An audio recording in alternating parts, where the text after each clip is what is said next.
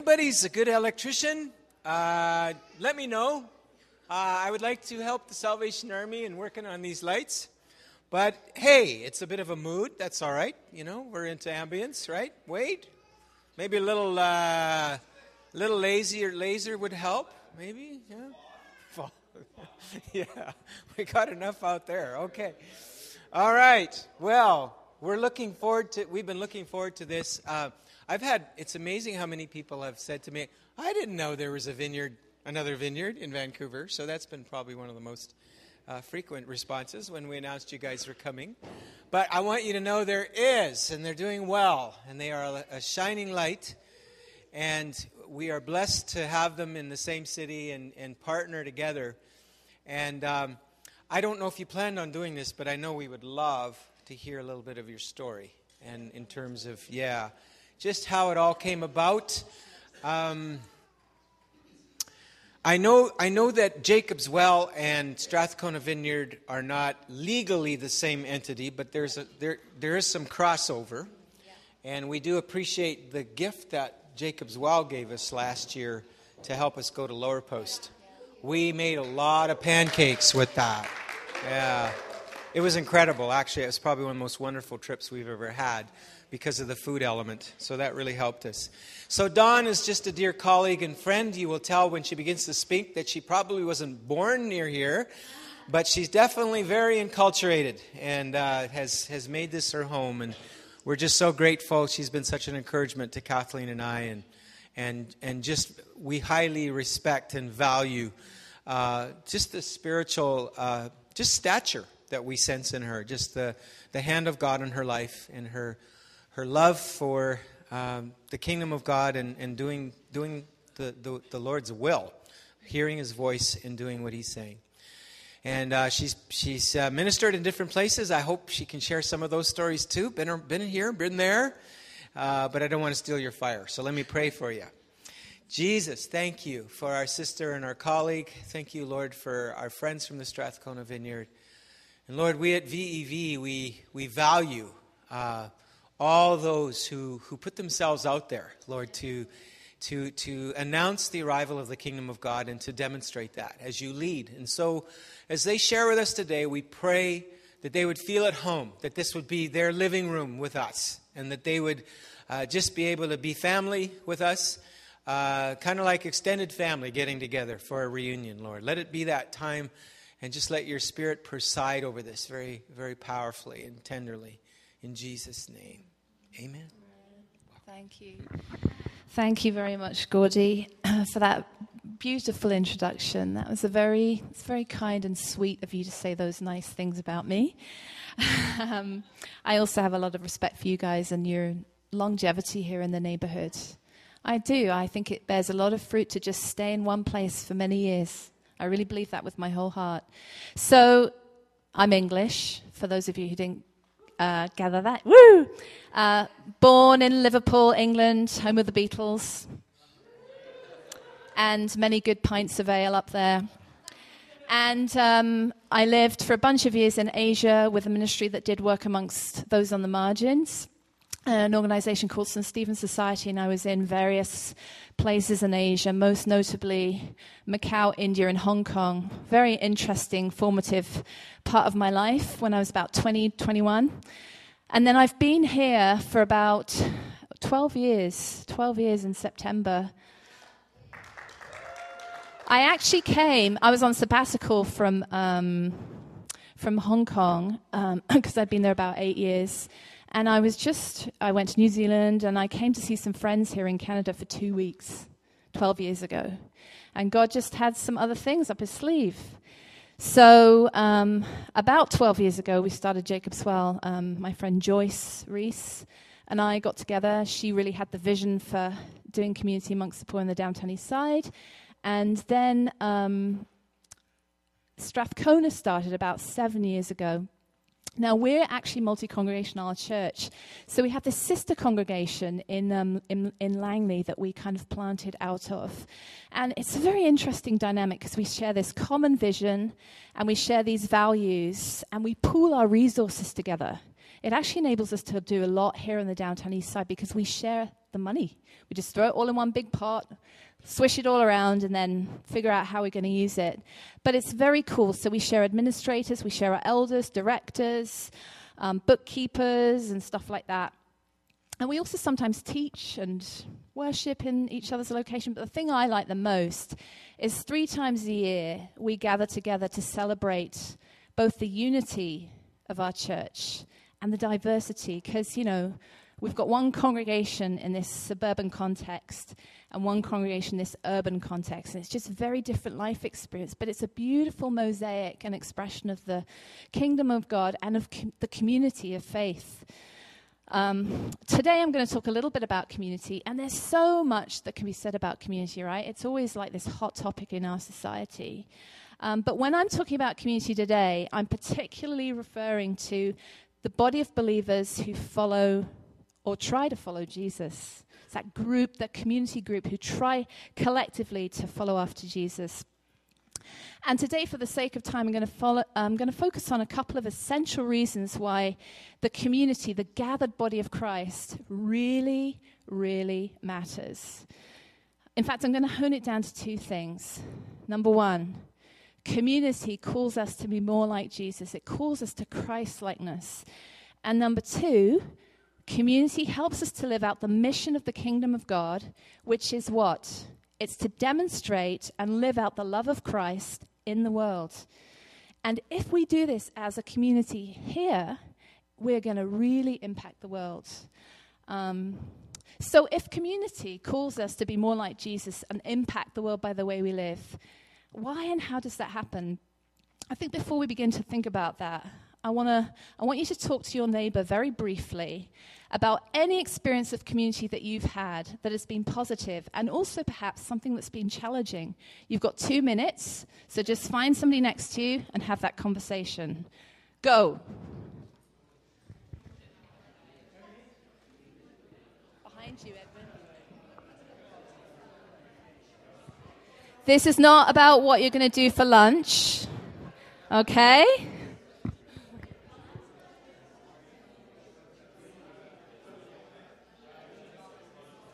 Or about Peter's haircut.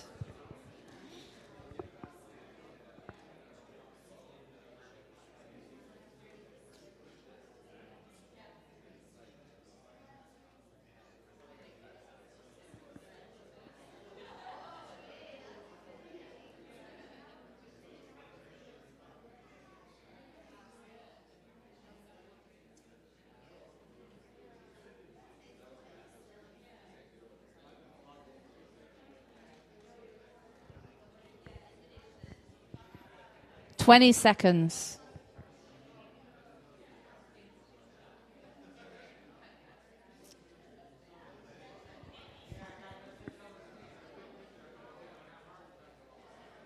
Ten, 9, 2, 1. Okay.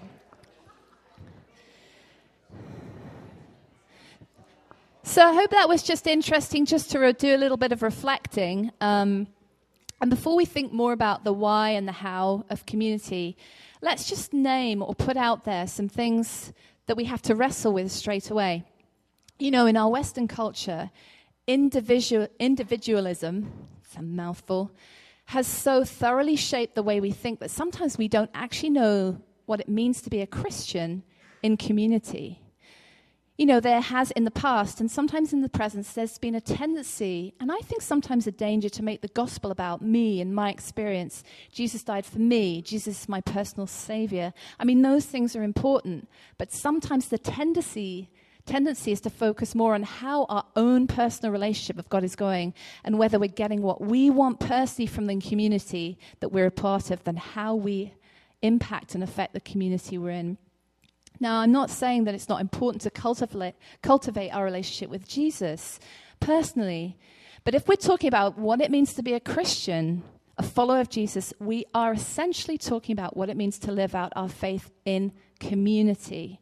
We only have to look at the scriptures to know that they come out of a much more community-oriented belief that God is working through us collectively. I mean, think of God. God is community, Father, Son, and Holy Spirit.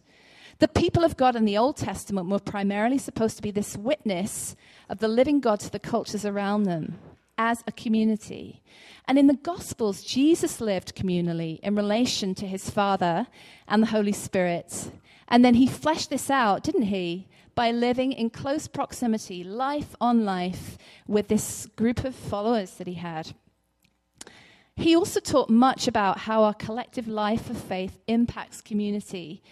You know, when he talked about loving our neighbor, how we treat each other, this upside-down nature of the kingdom, you know, the last being first. I love that you had that Mark 10 chapter, the last being first, the poor being rich, losing your life in order to find it. The emphasis always is on giving up your life, our individualism, in order to live the life that God intended in community. And much of the rest of the New Testament reminds us of how we're supposed to live in community with Jesus at the center.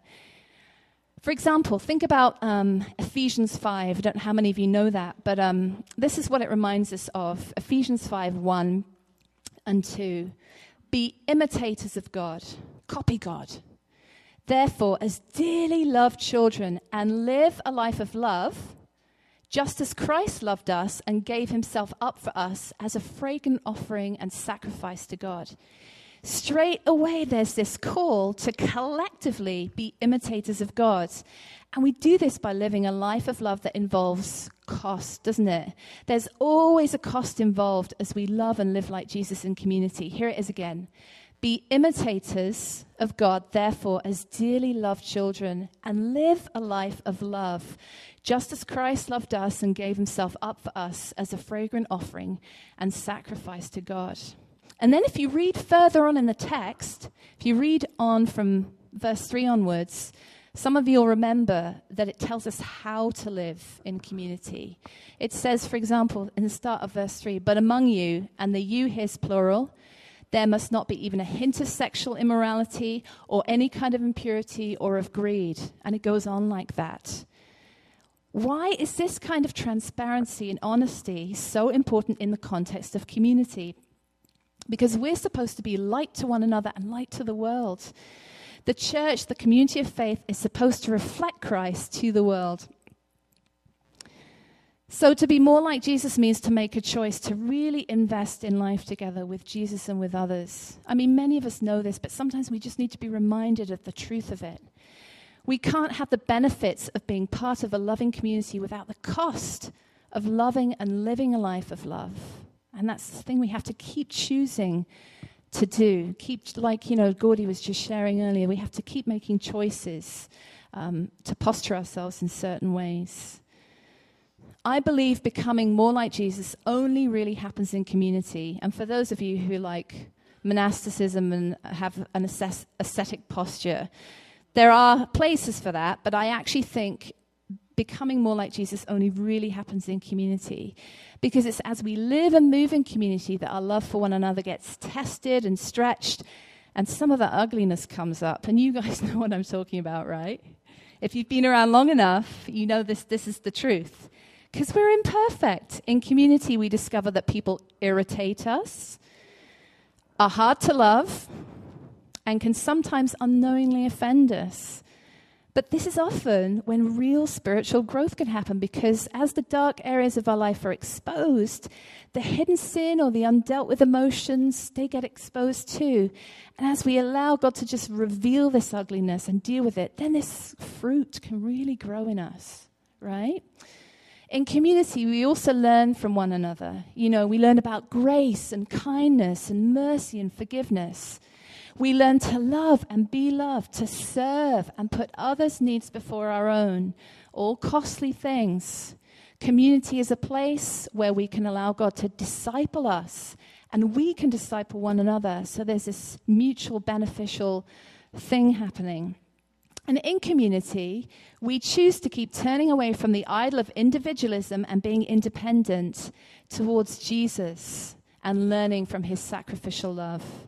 Be imitators of God, therefore, as dearly loved children, and live a life of love, just as Christ loved us and gave himself up for us as a fragrant offering and sacrifice to God. I'm also reminded that as community, we're parts that form one body. And this is really important. You know, Romans 12:5 says this, "So in Christ, we who are many form one body, and each member belongs to all the others." There is a sense in which we belong to each other and really need each other to be able to function as a whole. So as we choose to follow Christ in community, we move from this independence to this interdependence. Interdependence towards God and towards one another. And as we do that, this life and healing and hope comes out in the name of Jesus into the community of faith and also into the world. It's both this tangible thing, but it's also this mystical thing that happens. As one body following Jesus, this collective body, we realize that we need to choose to be lifelong disciples together, constantly posturing ourselves towards learning and constantly letting ourselves be formed into the image of Christ. We're learners with a definite purpose, aren't we? You know, Eugene Peterson, who's one of my favorite theologians, in one of his books, I think it was Long Obedience in the Same Direction, reminds us that we're pilgrims, like these people who trek, like these journeyers. And we're pilgrims on this journey together who spend our whole lives going someplace, going to God, and whose path for getting there is Jesus. So it's this idea of us like going on this long walk together, this long journey together. So firstly, community calls us to be more like Jesus, which is the thing I said earlier. Or perhaps another way of saying it is that Jesus calls us to be more like him in community. And then secondly, and I don't have time to focus on this too much today, community helps us collectively live out the love of God in the world. If there is anything we learn as followers of Jesus, it's that we have a command as a community to love God with all our heart, soul, mind, and strength, and love our neighbor as ourselves. And then the second part is this mission of the church that Matthew 28 talks about in verse 19. Go and make disciples of all nations. It's very familiar to us. Baptizing them in the name of the Father, the Son, and the Holy Spirit. But this is the bit that really matters. And teaching them to obey everything I have commanded you. So if the community of faith, the church, is to mirror Christ to the world, we can only do this if we're putting into practice what it means to live out the good news of the kingdom of God together, right? This body, all the parts working together. It's kind of like we practice here and then we keep living it out wherever we are, in work, at home, at school. People really get the good news of the kingdom if we're demonstrating the love of God to one another, right? Don't they? I mean, some of you have really experienced that. Demonstrating the love of God with our neighbor.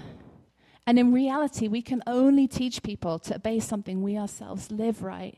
So there's this posture of really learning to follow Jesus, become more Christ-like, and then that's how people learn about Jesus from us. So, without further ado, there's a few members of our church community who are going to share on what they are learning in community. They'll probably share some of the positive things, maybe some of the challenges, and what they've learned about themselves in the context of community and what God has been teaching them along the way. So I'm not sure who wants to come first.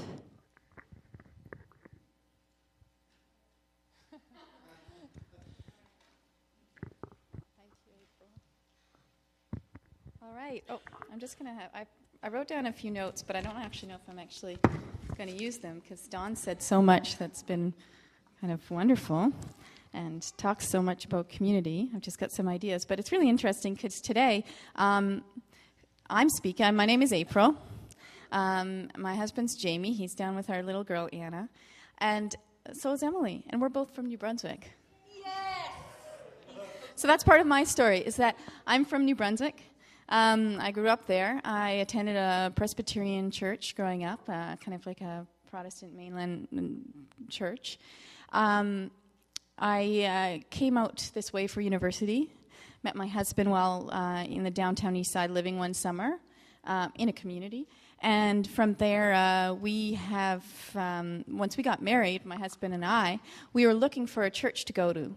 That would be in the downtown east side, Strathcona area. And also, that would welcome all kinds of people. So essentially, we're looking for a welcoming community of Christ, a place where we could we could bring along friends of ours who were of all walks of life, coming from the downtown east side. They feel comfortable. So that's what we were. That's why we came to Strathcona Vineyard. And so we've been there now about 5 years. It's been, we are a really small community, especially lately. You know, usually about 20 people. And so our style of community is actually very intimate. So there's a few things that in our style of particular community that I think that I've learned, not only about myself but what community means to me. So one thing about I'd have to say, actually I thought about it and I just put on my thinking cap yesterday while I had a little bit of time off from the little girl, went to a coffee shop and wrote a little bit about what it meant to me. And I decided to come up with a couple of adjectives to describe my experiences in community. And particularly community in the context of Strathcona Vineyard, because I've been a part of a lot of different communities, a little intentional community and university. I've been in different faith communities, different churches. But I wanted to say it especially with where we're at and our very, very intimate community that's very close to my heart. And so one of them, the number one I have is participation. And then I've got provision. And then perseverance. So those are the three words I wanted to bring to you guys that I've learned. And I think those are hard. A lot of them, you know, are hard lessons, actually. So most of what I've learned about community comes in these. So in participation is that our community is quite small. We have to do dishes, childcare, Bible study, prayer. We do it all. So all of us are praying for each other. We're all taking a time to speak at the front, just like you guys reading the stuff. So we're all doing it. We don't have many fancy programs. We don't even have an overhead. We have used overhead. We don't use a PowerPoint. But the big thing for us is because we don't have those things, our family especially, and Stephen who lives with us, there's Stephen. Hey, Stephen. He lives in our house. It's our other mini little community. Another guy, Berto, he works at Jacob's Well. We invite people to our house. And that's part of the participation for us is getting to know each person in our community, our church community, is by inviting them over. So by now we've probably, I don't know if there's anyone here. Is there anyone here from Strathcona who hasn't been to our house? You were over here, weren't you? Oh, barbecue. We had a barbecue, didn't we? Yeah. Thank God we just did that. Otherwise, I couldn't have said that. That only happened about a month ago. It was really nice to have these guys because, yeah, we hadn't had you guys over yet. And so what our challenge is for us, that's why, is to do that. And so it reminds me a lot of the new church of Acts 2:42 and onwards. That was where they devoted themselves to prayer and to teaching and fellowship, breaking of bread, and to worship. And so those are all key parts of the participation in the work of God in a community that's devoted to Christ. And they met together in the temple courts, but then they broke bread in their homes. And it said they were glad and sincere, and they praised God, and they enjoyed the favor of all people. The Lord also added to their number. I'm really hoping that's going to happen. And then I've got provision. For us, my story of provision is kind of a personal one. While we were in our community, I was just like many of you. There's so many little kids here. It's amazing. But, you know, many of you have babies. Well, also, I was in school. My husband's in school at UBC. I found out I was expecting, completely unexpected. So we were really, you know, what's really wonderful about the community is they banded together just like that verse and prayed, and I ended up getting some financial scholarship and whatnot to come. And that's kind of I think, partially too, because our community is so faithful at prayer.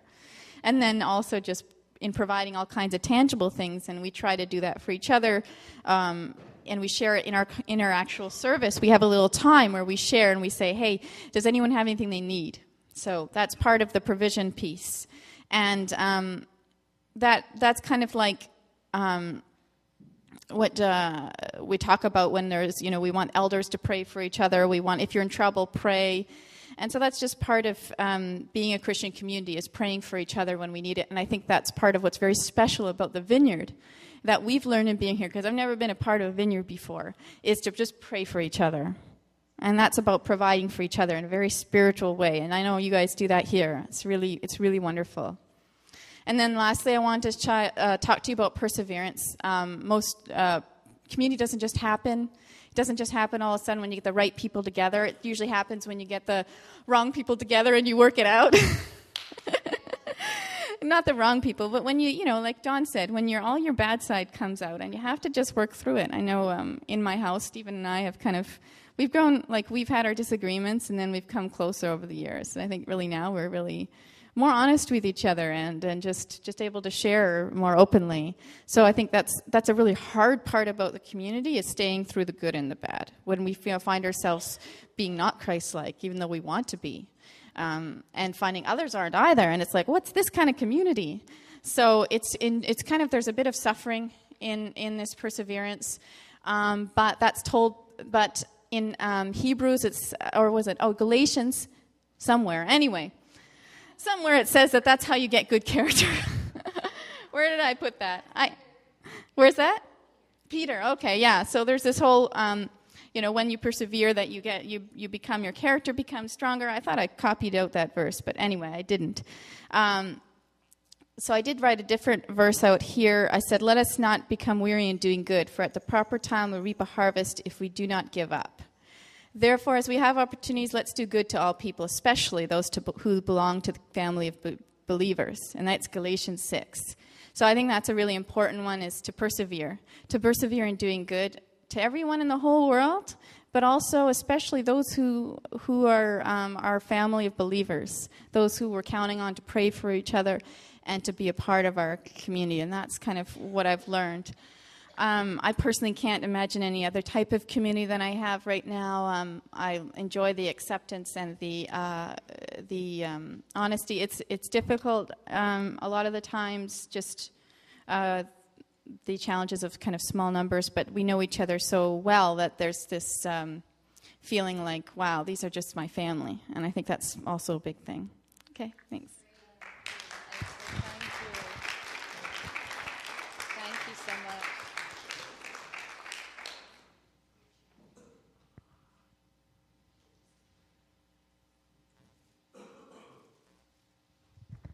Yeah, I wish I'd gone first. Hi, my name's Emily. I've been a part of the Strathcona Vineyard for just over 3 years now. And my story is a little similar to April's, except for the getting married part. But I think what I've been taught by the guys in this community has been how to be family to people to whom you're not actually related. I moved out here 3 years ago from New Brunswick as well. And I came out for school, but because it was just me on my own. I didn't know anyone here. And so coming out, I was basically starting fresh. And I can remember the first time I walked into Strathcona, which meets in a community center. And it doesn't look like a church. And I came in, and April's husband, Jamie, was sitting at a table. And I came in, and he's like, "Hi there, I'm Jamie, welcome." And just had that kind of immediate, I was like, oh, I know somebody's name. It's like, it's all right, it's going to be fine. And I think kind of the second week I was here, April, who I didn't know, took me to Ikea, and we got some furniture for my room because I didn't have any bedding or something really necessary. So these people who did not know me brought me in as though we were friends already, and really provided a point of connection for me in a city I didn't know. And I think if I could exhort you guys to anything, it would be to never underestimate the power of welcoming someone and introducing yourself, to have a place where there isn't any barrier to belonging is a very powerful thing. I think especially in our culture, I don't know if this is true, but I've seen that it's easy in Vancouver to fall through the cracks and to be isolated. It's easy to go through your days and maybe not connect with people on a real level. And I'm sure that's true across the board. And I think if we can be anything, we should be a place where that is not true of us. We should be making sure that we have our eyes on each other, not in a crazy stalker way, but in a way of you are my brother, and I in Christ's love I am I'm looking out for you. I have your back, and you are important to me because you are important to Christ. I think also one of the things I've really appreciated is diversity and community. For me, that has really come in the fact that we have some families with kids, and I am not a family with kids, and I really like borrowing people's kids. So that actually has been something that's really ministered to me, is being able to hold a small child through a service. And I think kids teach us God's heart for us, just in how simple and helpless they are, and also how they smile at you when they don't know you, and these things that are taught to us through kids. And being in community has allowed me to experience that, even though I don't have kids of my own. And I think it'd be very easy as someone who was a student to hang around with people my own age the entire time and not hang out with kids. Also, people who are older than me. We have some lovely older people. Our good friend Sharon just got a knee replacement. I'm like, I have no idea what that means, but I can call you while you're in the hospital and see how you're doing. And so this way of relating between generations is, I think, something else that can come out of community that maybe isn't modeled in the world as much as it could be. And I think it's something we should be striving for. I'm sure the challenges, as April said, the challenges in community are when you are small and you're annoyed with everyone. Because it happens. The great thing about being annoyed with everyone is that after it comes a season of being in love with everyone. I think anytime you press through challenges, you see the fruit of that, and there's room to grow. Anytime we rub up against one another and get annoyed, there's growth that happens. There's that phrase of steel sharpening steel in the Bible. And I think if you spend your entire life doing what you want alone by yourself, you won't grow, because why would you be challenging yourself? And that's something that's only afforded to us by being together. I think those are my thoughts.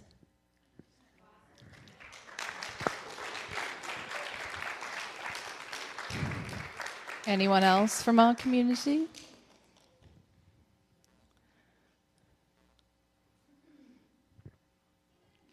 Good. Thank you, Stephen. As I was sitting there, I was just thinking, well, actually, I'll introduce myself. I'm Stephen. I've been in a part of the community for just almost 5 years. Before that, I wasn't in church at all for about 7 or 8 years, but I had grown up in a big Pentecostal church, probably about 2,000 people, of which I think my parents were the only people who actually knew my name. Yeah, just a very different experience of what community was like. And when I came back to my faith and came back to church, I was really adamant that I wanted to find a place where I would be known and people would know me, and I could connect. And Strathcona was that place for me. And I think the thing that community has taught me is that discipleship and learning how to live the life of like Christ can't just be taught. I think it has to be modeled. People can explain it to you on a Sunday morning, but if you don't see how it actually works in real life, a lot of the time it's really hard to apply it to yourself and work it out.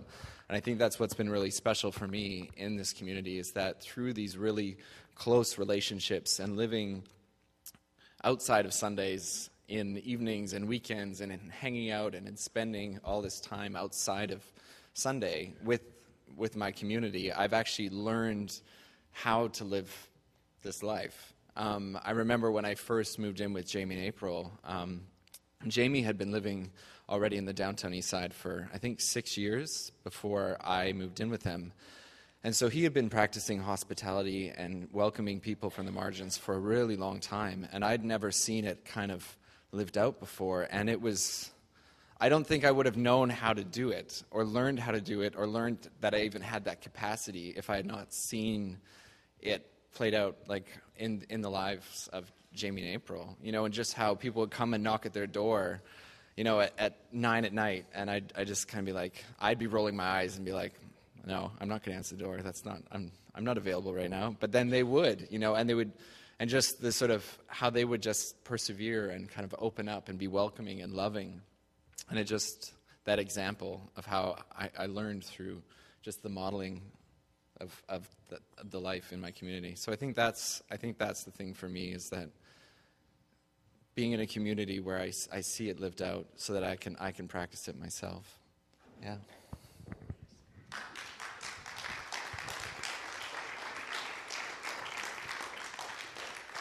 Thank you guys for doing that for us. Well, why don't we just have a moment just to reflect on some of the things that have been shared, and let's just also ask the Lord if he has anything for us. Maybe there's a way he wants us to pray for one another, or perhaps there's a scripture that has been stirring in our hearts, perhaps a word. So just spend a little moment just reflecting, just asking the Lord, like, Lord, is there a way that I need to respond to this? Is there something you want to say to me, to us as a community?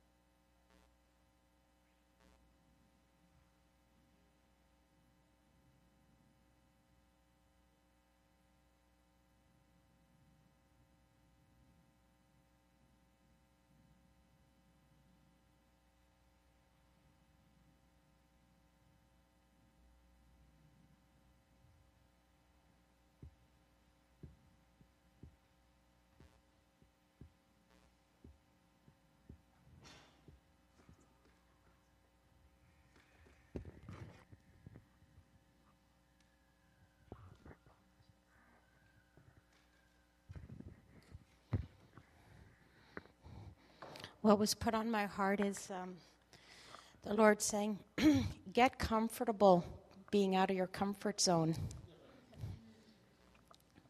And it's in line with what Gordy said, you know, passing through the eye of a needle. It's hard, it hurts, but as Christians and as followers of Christ, get comfortable. Because, you know, he's walking right beside you. And what the Lord had also revealed to me is a little talking to as well, my attitude. I have gotten so comfortable with the downtown east side. I worked there. I've gotten so comfortable living in native housing. I've gotten so comfortable with people that are struggling financially that, and I found myself, I think the Lord is just convicting me of this right now. It's be nice in all communities, Aldona. You know, the people that I used to be so kind to in the financial district, I kind of impatient now. And God doesn't want me to do that. It's to just be comfortable in all communities, whatever community that is. Just get comfortable.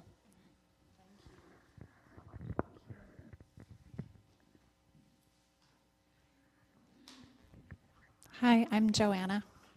And the thought I had in my head was a pretty simple one, but I felt an encouragement to not be afraid to share something simple. And the thought that came to my head, just as you were so gracious to share today, was that you're a light. Your community is being a light, and you're not hiding yourselves, and you're not saying, "I'm not available. It's 9 o'clock." And so you're not putting it under a basket. Oh, yay. Way to go. Yeah. You know, just on that word, so over the 7 years that we've been in existence, you know, when people, there's a lot of transients in the downtown east side and in Vancouver as a whole, right? People coming and going. Part of it is it's really expensive to live here. There's many different reasons why people have to move out of the city. But often what we do when people go is we ask them to come and give us an exhortation. And, you know, there's so many times when that word light, lighthouse, light on a hill has come up, that it's just like, we're just like, okay. It's like year after year after year, person after person. So it's actually really encouraging to hear that. Anybody else before we start to pray? Hi, I'm Paul, and I just had an image in my mind of, like, 6 Bibles and 6 Bibles. I don't know. It was like 6 Bibles here and 6 Bibles there, like maybe the showbread in the temple or something like that. You know, 6 and 6, right?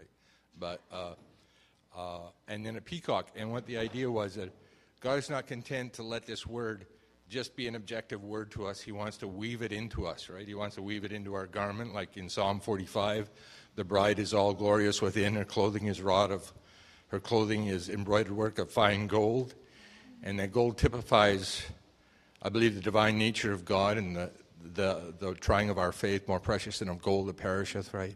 So he wants to weave it into us. He wants to make it a part of our life, and that's my word.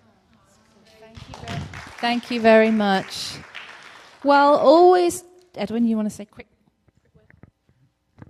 Just a quick word. I felt the Lord speaking to me, saying that I have shown you awakening. You are in my soul, saying that He's shown you the light and the awakening in your hearts, and that you're part of Him. And being part of Him means being part of the whole body. And so. Thank you very much. Thank you. So always at Strathcona we pray, because always there's somebody who has some kind of need. So sometimes we pray for healing, sometimes we pray, you know, for the coming week. So everybody gets to play. So why don't we do this? Why don't we just begin to pray for one another? Maybe there's somebody that you, if you look around the room, maybe just ask the Holy Spirit, is there somebody I'm supposed to go and pray for and encourage? And maybe it's just a word of encouragement to keep persevering, like April said, or to keep being open, you know, open to each one another. And even like what you shared, to not have reverse marginalization towards those who have, right, which can happen when we live in this community, right?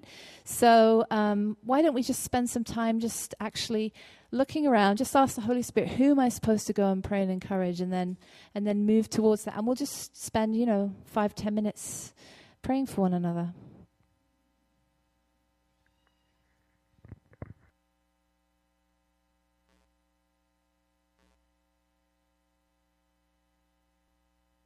Just take a few minutes just to pray, as Don said. Please don't leave. We still have a couple things we want to do before we go, okay? So we'll formally dismiss by 12:15.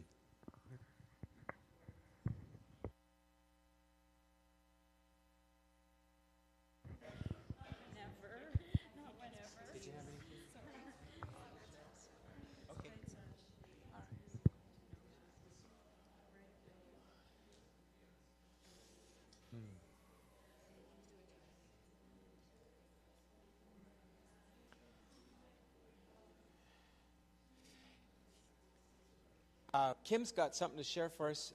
First of all, big thank you to Don and Strathcona for sharing this morning, you guys. That was very rich. Thank you.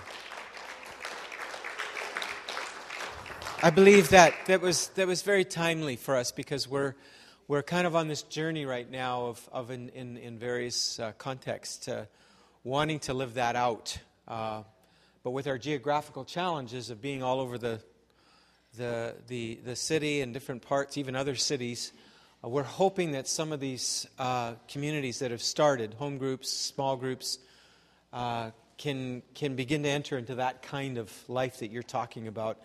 And so it was very timely and very rich for us to hear. Thank you for that. It was, Shannon had a birthday this week. Happy birthday, Shannon. Rick had a birthday this week. I think, happy birthday, Rick. We love you guys, and we celebrate you. And Kim's got an announcement. Come on up. Make sure you all stay, by the way, for lunch if you can. Kim has said that she's going to leave some of her banana bread here today. All right. Could you please go sit with your wife?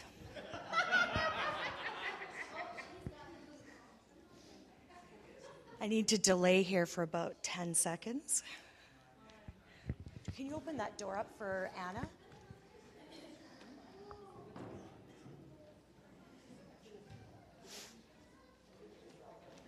So the kids are coming up. I think the parents still have to go downstairs to sign them back out, but we did want the kids to come up for this.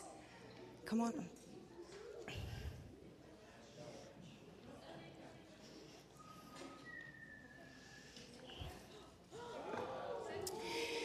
So it is Pastor Appreciation Month, Clergy Appreciation.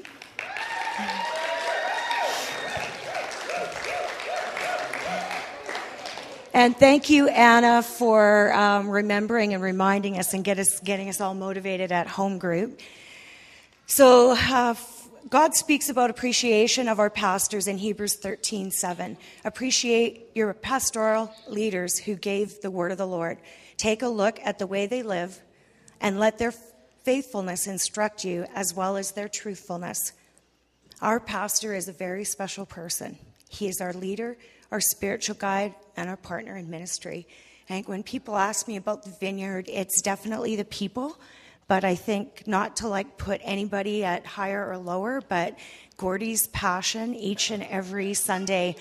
Our first home group a couple weeks ago, one of the newer people said something about, when I first started coming to the vineyard, I used to cry at everything, and then I'd be embarrassed to come back. And we went around the room from that very new person all the way to however long Bob and Anna were coming here, and everybody said the same thing. So did I. Like, it's just the passion of this whole vineyard that we love so much. So it's biblical for a church to recognize and honor the godly ministers who serve faithfully the flock of God. Paul wrote the following words to the church in 1 Thessalonians 5:12-13. Now we ask you, brothers, to respect those who work hard among you, who are over you in the Lord and who admonish you. Hold them in the highest regard in love because of their work. So it's clear from Scripture that faithful and dedicated members of our church are worthy of appreciation and honor.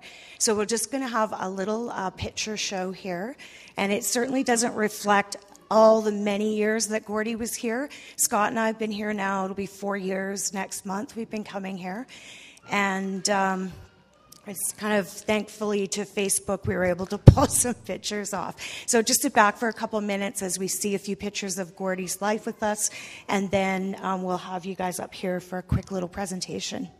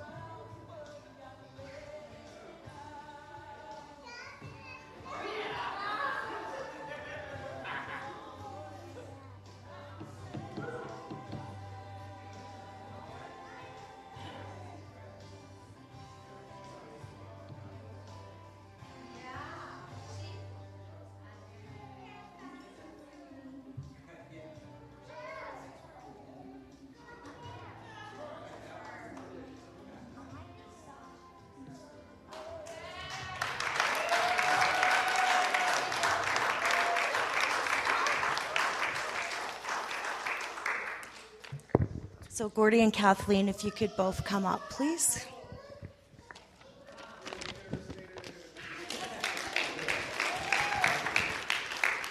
So we have got a cake for you that we'll share and cut at the lunch. So if, for those of you that aren't staying for lunch, if you want to grab a piece of cake.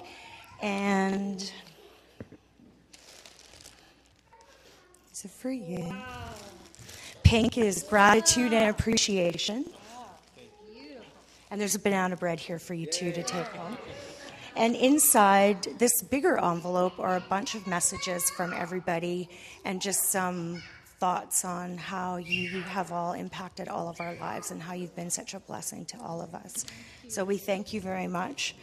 And maybe as we close today, if anybody wants to come up and pray for Kathleen and Gordy, or if you want to reach out to a neighbor for any further prayer, we ask you to do that. And you want to say something? You know, there was a few years ago when I didn't want to be called a pastor. Confession time. Because I always saw myself out in the community doing, some of you know or some of you don't know, I do ESL work. And I spend, 20-some hours with Koreans or more recently I've been working with some Iranians. And, of course, I've always worked with Chinese, Asian people. And I've always, years ago I saw myself, I'm not really a pastor. You notice they managed to get that little S at the end, pastors. And then the Lord took me into this kind of season of repentance because I realized, you know what? Unless I can really, even if I reached people, then Gordy and I, started to get so pastored and loved through you guys, through what we went through with our own kids. Then it's been years now, and I see myself as a pastor. But, before I saw myself as, I'm an evangelist or, I'm out there in the community. But, so this is a very special, tender moment that I can stand here with Gordy. Of course, Gordy, he's been the shepherd, big, follower of Jesus, leading the sheep. I mean, he even when he was like 6 or 7 years old, I guess he played preacher. He made his brother and sister sit down, and he got up in a little box or something. And, when I was little, I played teacher, and my dad got me a desk. And I love teaching. I love teaching children. I love teaching. But you know what? This is very, very special to my heart because without being able to have that shepherding heart, you can't reach people. So I just really appreciate this, Kim. It's very, very special. Thank you so much.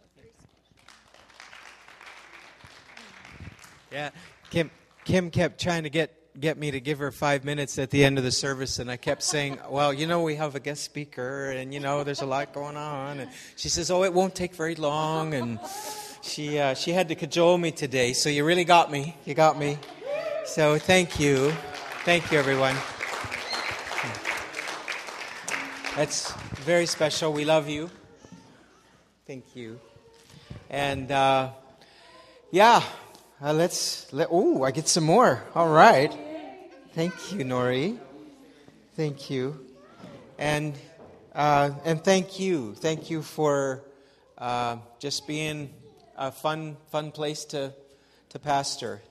I was thinking the other day, I think it's been 17 years I've been pastoring here and living and part of the church for 19, 20 years.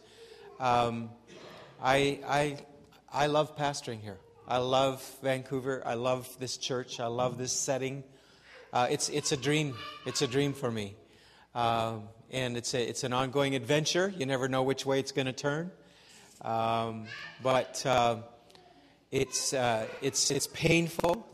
The transience sometimes is very difficult, but just the way that God just continues to pop surprises.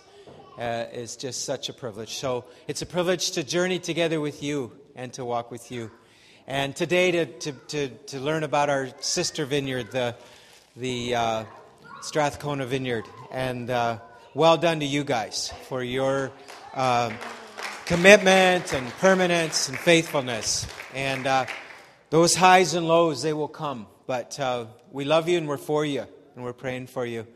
And we honor you, Don, and your leadership today as well. for the Strathcona Vineyard. So let's eat. Go downstairs. I don't know if it's organized. We kind of have to set up a few tables. Yeah, we might have. Yeah, give us a couple minutes. Visit a little bit, and then join us downstairs if you can for lunch. Thanks again, everybody. God bless you.